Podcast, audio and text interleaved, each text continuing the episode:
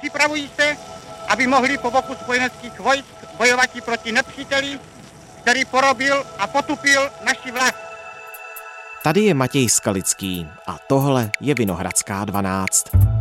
Po odchodu z komunistického Československa žil v USA, kde v roce 1966 taky zemřel. Rodina brigádního generála Františka Moravce chce převést jeho ostatky ze Spojených států do rodné Čáslavy.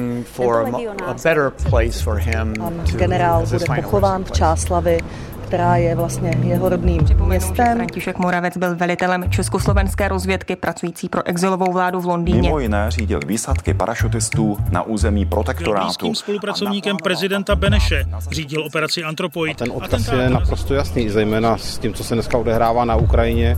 Je potřeba vždycky za každé okolnosti hájit nezávislost země a svobodu země a to pan generál Moravec dělal celý svůj život.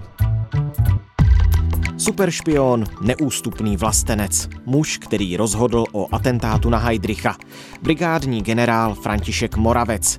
Jeho ostatky se po půl století od úmrtí v USA vrací do Česka. Jak významná je to událost? Portrét velkého Čecha vypráví vojenský historik Eduard Stehlík.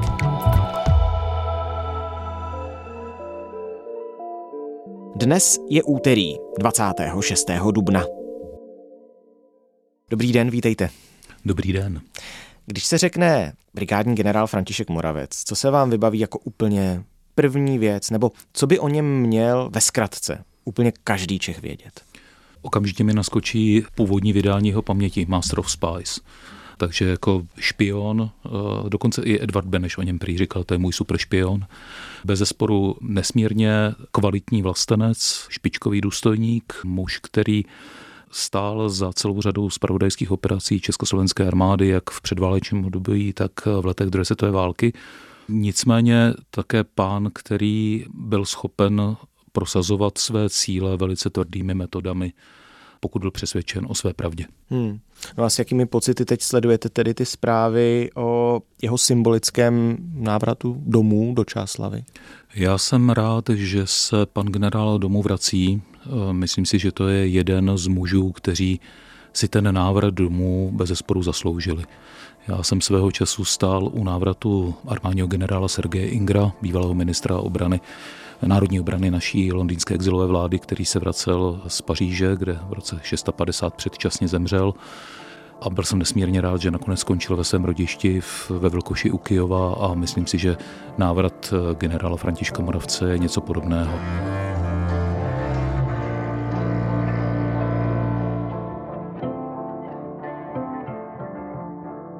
Vraťme se teď do minulosti. Kdy se stal voják František Moravec spravodajcem? Relativně pozdě. Přiznejme si otevřeně, on by pravděpodobně nikdy eh, se nestal vojákem, kdyby nevypukla první světová válka. On absolvoval Čáslavské gymnázium a, a začal studovat řekněme, to, co by od něj nikdo nečekal. On studoval francouzštinu a latinu. Mm-hmm. Takže kdyby nepřišla válka, on nemusel narukovat a v těch bojích nepadl do ruského zajetí.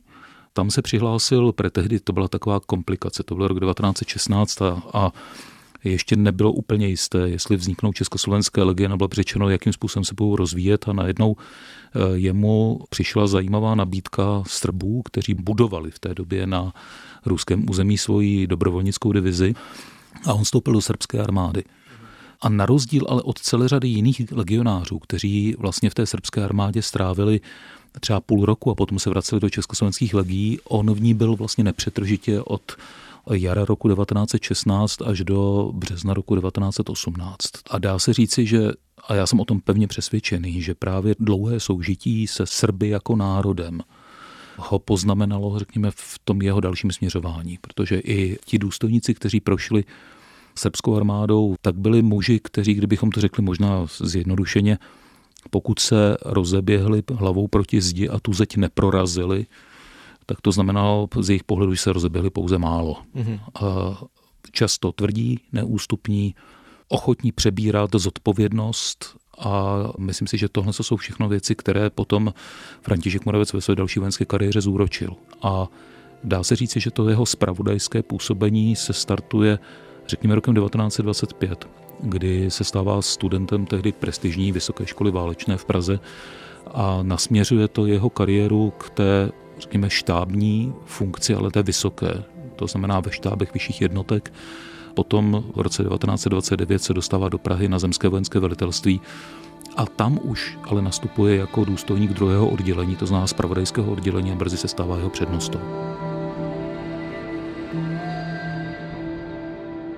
Z pamětí Františka Moravce. Jednoho dne bez jakékoliv předchozí výstrahy přišel z hlavního štábu telegram nařizující, abych do měsíce nastoupil službu jako přednosta zpravodajského oddělení Zemského vojenského velitelství v Praze. To bylo pro mě nečekané a na nejvýš nepříjemné překvapení. Nepříjemné z důvodů osobních i služebních. Osobně se mi nechtělo z Plzně. Služebně jsem měl vážné obavy, že si mohu na poli, které mi bylo tak odlehlé a neznámé, skazit svoji vojenskou kariéru. Byla na něm velká zodpovědnost už tehdy a on v této funkci působil nepřetržitě takřka pět let, do roku 1934. Co můžeme považovat za možná tedy jeho největší úspěch v těch spravodajských službách ještě před rokem, dejme tomu 39, to znamená před okupací? Bez zesporu to, že se v roce 1935 eh, ocitl na hlavním štábu Československé brané moci, eh, na druhém oddělení, kde převzal pátrací skupinu. To je, řekněme, ten vrchol, který byl do roku 1938 kdy skutečně na něm ležela práce spravodajského důstojníka, který chránil ze své pozice Československou republiku, zejména před Německem, ale i Maďarskem. A tak jsem měl v roce 1938 sám vyřešit následující problém. Jak oficiálně zakončit naši výzvědnou činnost proti říši a přesto zajistit, že budeme informováni o událostech, které tak zřejmě byly v běhu. Situace nemohla být horší. Prezident Beneš, na kterého bych se byl mohl spolehnout, byl už v cizině. A do té doby taky spadá spolupráce s agentem A54. Kdo to byl? Byl to Paul Tieml, což byl Němec, spravodajský důstojník Abwehru, což je možná překvapivé, protože to byl vlastně, řekněme, protivník Československé vojenské spravodajské služby. Nicméně on jí nabídl v polovině 30. let spolupráci eh, ne z nějakých ideových pohnutek, ale jednoznačně za peníze. S tím, že my teďka už víme, že nešlo o žádnou krystalicky čistou a řekněme bílou a pozitivní postavu, ale že to byl muž, který to hrál, řekněme, na obě dvě strany, že poskytoval řadu informací o našich spravodajcích a, a naší armádě, samozřejmě svému zaměstnavateli, ale kromě toho některé relevantní informace poskytovali našim spravodajcům a říkám, nechal si za ně opravdu velice tvrdě platit. S tím, že v jednu chvíli minimálně z pohledu Františka Moravce některých jeho spolupracovníků blízkých patřila a 54 mezi eh, nejvýznamnější spolupracovníky, které Československá vojenská spravodajská služba měla. A pokud poskytl nějaké relevantní informace a nesmírně důležité, tak eh, jedna z nich bez zesporu zachránila Františku Moravcovi život a jeho blízkým spolupracovníkům, protože právě od Paula Týmla se dozvěděli, že nacistické Německo 15. března 1939 spustí okupaci toho zbytku zmrzačeného státu Pomníchovského.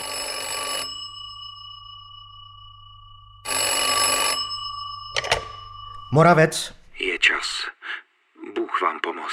A nám taky. Rozumím, díky. Už je to tady, kapitáne. Zítra ráno obsadí německé jednotky Československo.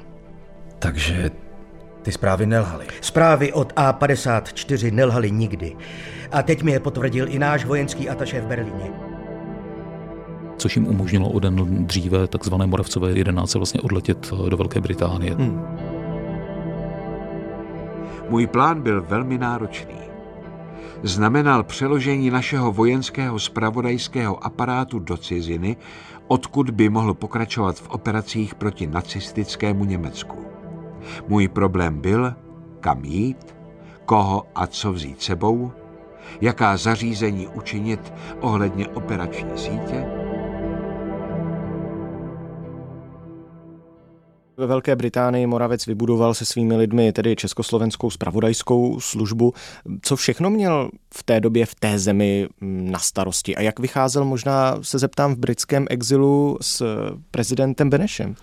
Dá se říci, že ta spravodajská moravcová skupina, zejména z počátku svého působení ve Velké Británii, měla mimořádný význam.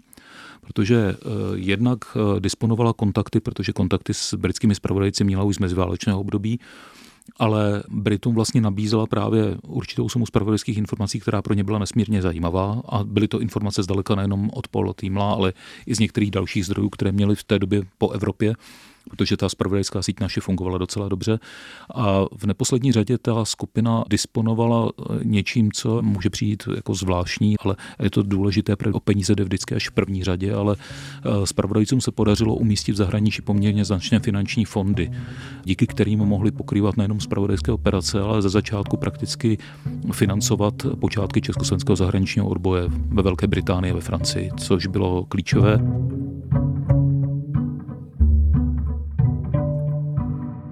Pokud je o vztahy s Edvardem Benešem, Dá se říci, že mezi Františkem Moravcem a Edvardem Benešem se vyvinul, já bych neřekl přátelský, protože oba dva byli z hlediska navazování přátelských kontaktů poměrně hodně, možná studení bych to nazval. Hmm.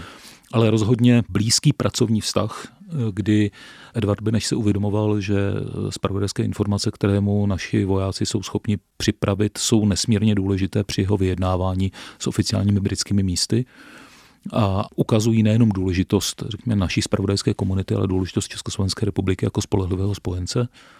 A tahle spolupráce fungovala prakticky po celou dobu války a e, dá se říci, že František Moravci měl k Edvardu Benešovi takřka neomezený přístup. E, tedy výjimečná role Františka Moravce, možná se tedy dozeptám, jak výjimečnou roli také hrál e, při plánování operace Antropoid. Naprosto klíčovou, to je muž, který dal rozkaz.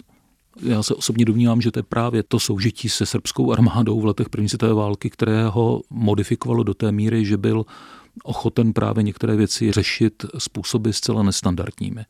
To znamená, on v okamžiku, eh, kdy do Prahy dorazil Reinhard Heydrich, eh, tak eh, Moravec je ten, který poměrně velice brzy a říkám opravdu velice brzy, ten rozhodnutí o atentátu přijde týden po Heydrichově příchodu do Prahy. A je to jednoznačně v souvislosti s vražděním, které tady Heydrich rozpoutal. Je to reakce na velkou popravu 1. října 1941, kdy Heydrich nechal popravit 13 vysokých důstojníků Československé armády, mezi nimi tři generály. Ale už o tři dny dříve, hnedka ten první den staného práva 28. září, byli popraveni dva generálové Československé armády, Josef Bílý, velitel ilegální odbové organizace Obrana národa a a divizní generál Hugo Vojta, což byl vojenský velitel Sokola. Myslím si, že už tahle první poprava z toho 28. sehrála naprosto zásadní roli v Moravcově rozhodování, protože generál Bílý byl pět let jeho nadřízeným. On byl právě v té době, kdy on působil na zemském vojenském velitelství v Praze, jeho šéfem a evidentně oblíbeným šéfem. To znamená, i kvůli tomu byl Moravec rozhodným, rezolutním architektem atentátu na Reinharda Heydricha. Jednoznačně. Víme, jestli existují nebo se zachovaly nějaké analýzy, dokumentace toho, co si právě od toho atentátu František Moravec sliboval? Jestli tušil v té době už, co to může způsobit? Existuje pochopitelně základní dokument, ten je z 3. října, to je zápis který zhotovil tehdejší major Karel Paleček, který byl přítomen tomu jednání. Je to vlastně už schůzka s původním týmem Antropoid s Josefem Gabčíkem a Karlem Svobodou, který byl posléze nahrazen Janem Kubišem. A kdy eh, Moravec naprosto jednoznačně oběma parašutistům eh, říká, co je účelem té operace. Že když to budu parafrázovat, oba dva jste informováni o tom nesmyslném vraždění u nás doma, Němci vraždí nejlepší z nejlepších a je potřeba, aby za to zaplatili, aby jsme ukázali, že vracíme ráno za ráno. To znamená, tam je eh, jednoznačný úkol a jednoznačné zaměření je pomsta. Je to pomsta vlastně za povražděné kamarády a to si myslím, že se hrává zásadní roli. Před odjezdem na letiště jsem pozval oba na večeři. Jejich morálka byla vysoká. Jedli jsme v malé italské restauraci za rohem od naší kanceláře na Basewater Road. Pochutnávali si na jídle, vyprávěli vtipy a ani jedním slovem se nezmínili o své misi nebo o tom, že mezi vybavením, jež právě dostali, byly dvě kapsle rychle působícího jedu, jichž měli použít v případě nesnesitelného mučení. Na letišti RAF čekal letoun, bombardér typu Halifax. Jestli si uvědomoval, co to vyvolá, ano, Heydrich byl opravdu personou, záměrně neříkám člověkem personou, která v rámci nacistické hierarchie měla mimořádné postavení. Byl to skutečně muž, který měl mimořádné schopnosti. Teď právě přichází zástupce pana blízkého protektora A stál kromě toho, že byl šéfem eh, protektorátu, tak byl zároveň šéfem hlavního říjského bezpečnostního úřadu. Vedle čestné setiny, okolo které teď právě zástupce pana říjského protektora sešel, stojí pořádková policie, to znamená, on byl opravdu pánem nad životem a smrtí. A pokud se tedy rozhodl Moraveckého likvidaci, tak si musel být vědom toho, že tady nějaké krve prolití přijde. On kdysi se vyjádřil něco ve smyslu, že národ musí zaplatit za svoji svobodu krví, i když tu svobodu nestratil vlastním přičiněním. A já si myslím, že do tohohle s tím vědomím šel. Druhá věc je, že ani on, ani Edvard Beneš se později, ani v letech války, ani po té válce nepřiznali k tomu, dokonce on ani v těch pamětech vlastně se nepřizná k tomu, že ta myšlenka na atentát a ten rozkaz k jeho provedení, že to byla jeho myšlenka, to se vlastně nikde neobjevuje. Prezident věděl, že posílám do země parašutisty k udržování spojení s podzemní organizací. Na sklonku roku 1941 navrhl, abychom využili této příležitosti k nějaké okázalé akci proti nacistům, například zabití Heidricha, provedené v úplné tajnosti našimi speciálně vycvičenými parašutisty.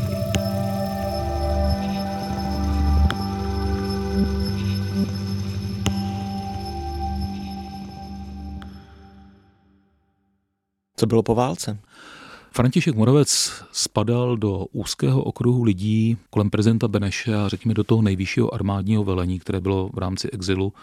Řada lidí se domnívá, že tady nějaká persekuce nebo odstavování některých vysokých vojenských představitelů přišla až s únorem 1948, ale celá řada těch věcí je už z jara roku 45. a Československo letech 45-48 Eh, nebylo úplně svobodným státem, jak si někdo možná myslí. A v případě Františka Moravce to znamenalo odstavení, řekněme, na vedlejší kolej, postavení mimo službu. Dokonce se měl ocitnout před soudem, protože údajně nezlikvidoval spravodajské materiály, které pak padly Němcům do rukou v březnu 1939. Svědčili proti němu dokonce někteří spolupracovníci jeho bývalí, kteří tady zůstali a řada z nich skončila v koncentračních táborech kde prožili zbytek války, takže bylo tam velké nebezpečí, že by mohl být opravdu mm, nějakým způsobem persekvován. Tohle jeho období, kterého bez zesporu musel nesmírně ranit a musel tím trpět, protože on byl přesvědčený a já jsem přesvědčený také, že v letech té války udělal pro tu republiku maximum. Trvalo až do podzimu roku 1947, to znamená prakticky dva roky hmm. a teprve poté mu bylo svěřena funkce velitele divize Mladé Boleslavy, což přiznejme si z hlediska funkčního je funkční degradace.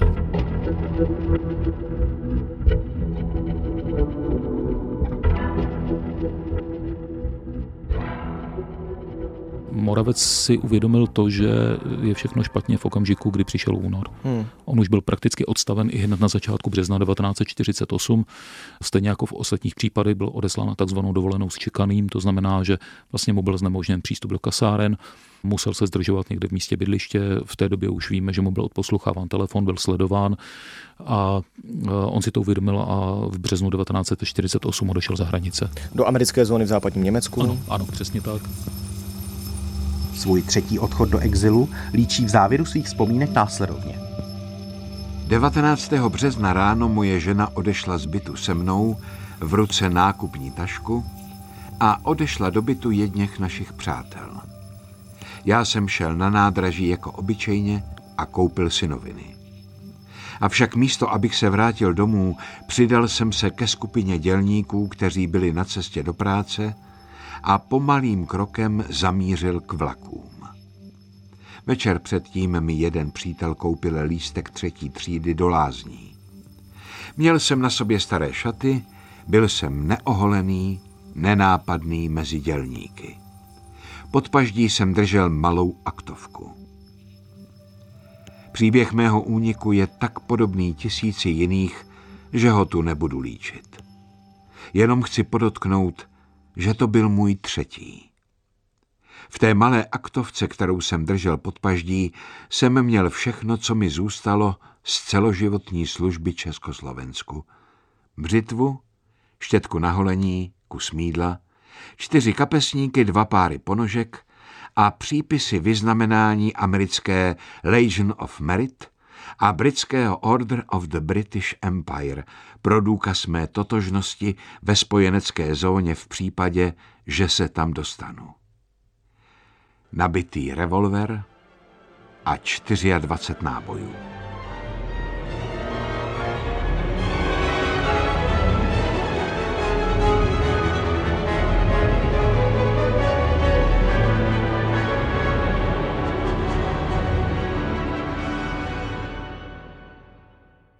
Celá řada lidí, kteří uprchli, tak vlastně si našli nějakou existenci, už se v ničem neangažovali. On opět začíná fungovat, začíná pomáhat budovat spravodajskou organizaci, do té jeho organizace nastupují někteří důstojníci Československé armády, kteří odešli za hranice, bývalí příslušníci naší armády na západě, letci, příslušníci pozemních jednotek a vytvářejí organizaci, která schromažďuje spravodajské informace o dění v Československu, nejenom informace vojenské, ale z hospodářského společenského života.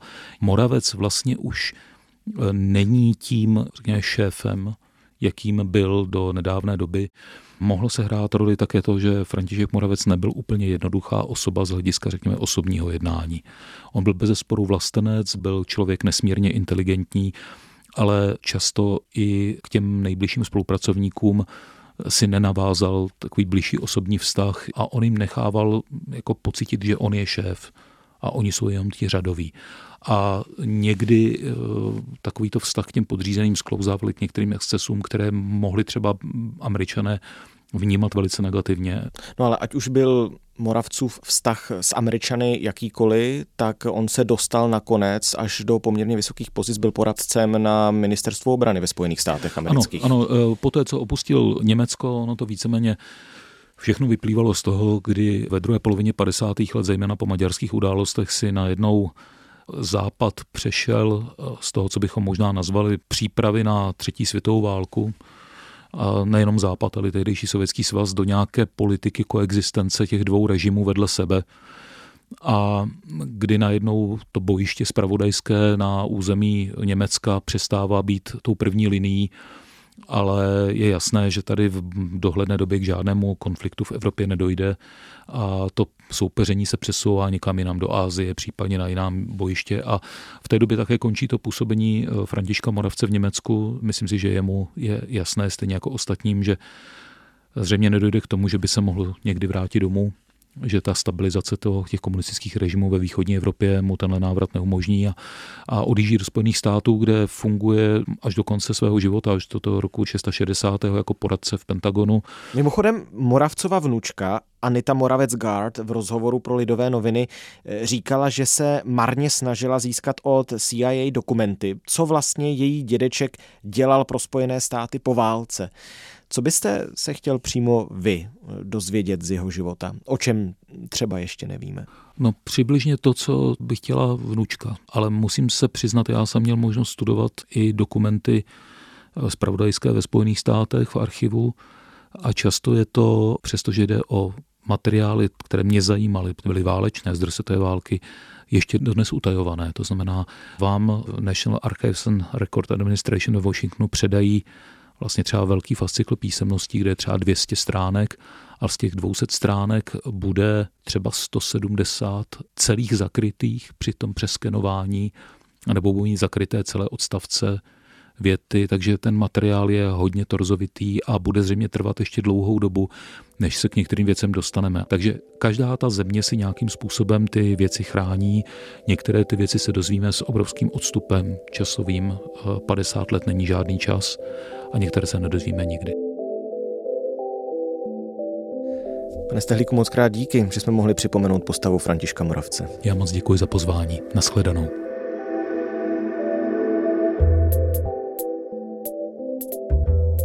Tohle je vše z Vinohradské 12. Dnes jsem s Eduardem Stehlíkem, ředitelem Lidického památníku a vojenským historikem, mluvil o brigádním generálovi Františku Moravcovi, vlastenci, architektovi atentátu na Heidricha, muži, jehož ostatky se teď, více než půl století po umrtí v USA, vrací do České republiky, do jeho rodné Čáslavy.